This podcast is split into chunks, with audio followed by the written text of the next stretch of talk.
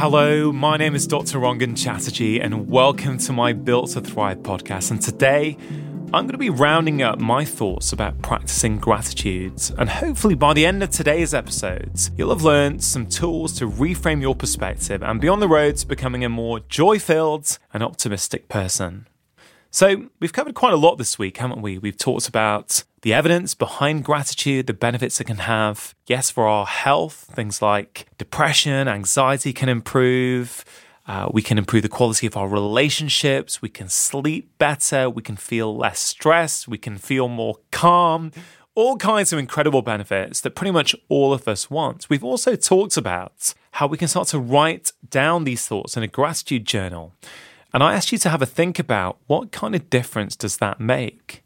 How did you get on with that? Did you manage to give it a go? Did you notice the difference between when you just think grateful thoughts, which can be incredibly powerful in and of itself for sure, but did you notice anything extra when you started writing them down? I know for me, I'll be honest, like dinner time, I don't write them down. We do a little gratitude game with my wife and kids, and I find that incredibly beneficial. But on the days where I do journal and write them down, I kind of feel it really hones my focus. I become more specific, and I feel it lands in my brain in a slightly different way. I think about it more during the day. So that's just something I found personally. But again, health is very individual. So I want you to have a think about how did it land for you when you started writing things down? You know, many of my patients have bought a journal to write in so that it feels sacred and special to them. You don't have to do that.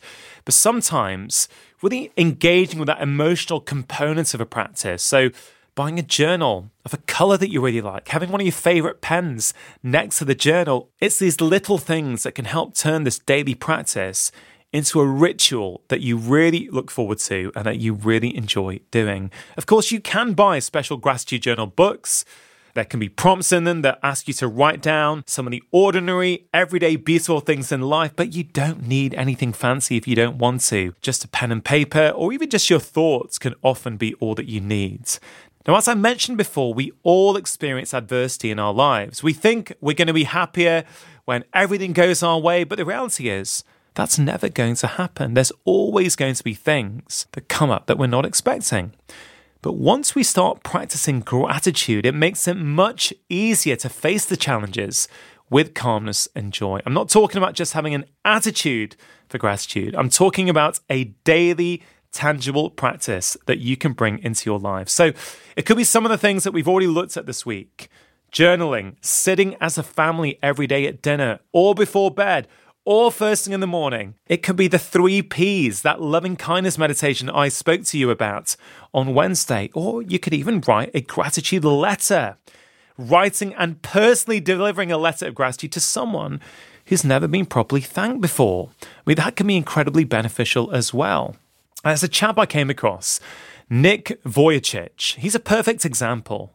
He's an international speaker who was born without arms or legs, yet he maintains an attitude of optimism that really is infectious. He could easily have been embittered, but he chooses gratitude every single day. He's often asked how he manages to be happy despite having no arms and no legs, and his reply is perfect. He says, I can be angry about not having limbs, or I can be thankful that I have a purpose. I chose gratitude. I always find stories like that really, really powerful you know, to see how people who have really dealt with quite a lot of adversity, how they reframe their lives. I mean, this is a common theme that we see over and over again. You know, gratitude is defined as the quality of being thankful. To truly show and live out gratitude requires me to step outside of myself and acknowledge the selfless gifts of others in my life. And this can sometimes be harder than we want it to be. Now, you know, I get that being grateful isn't something that tends to come naturally to everyone. As I've already mentioned, we as humans have a negativity bias. It's a good thing.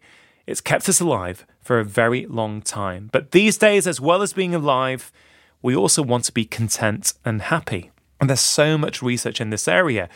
We know that focusing on an experience for 20 seconds is long enough to create positive structural changes in the brain. Gratitude gives space for the positive experience to expand or for us to actually re experience it rather than having us quickly move on from it. So, one thing I want you to think about at the end of this week is could you tell someone that you're grateful for them in your life?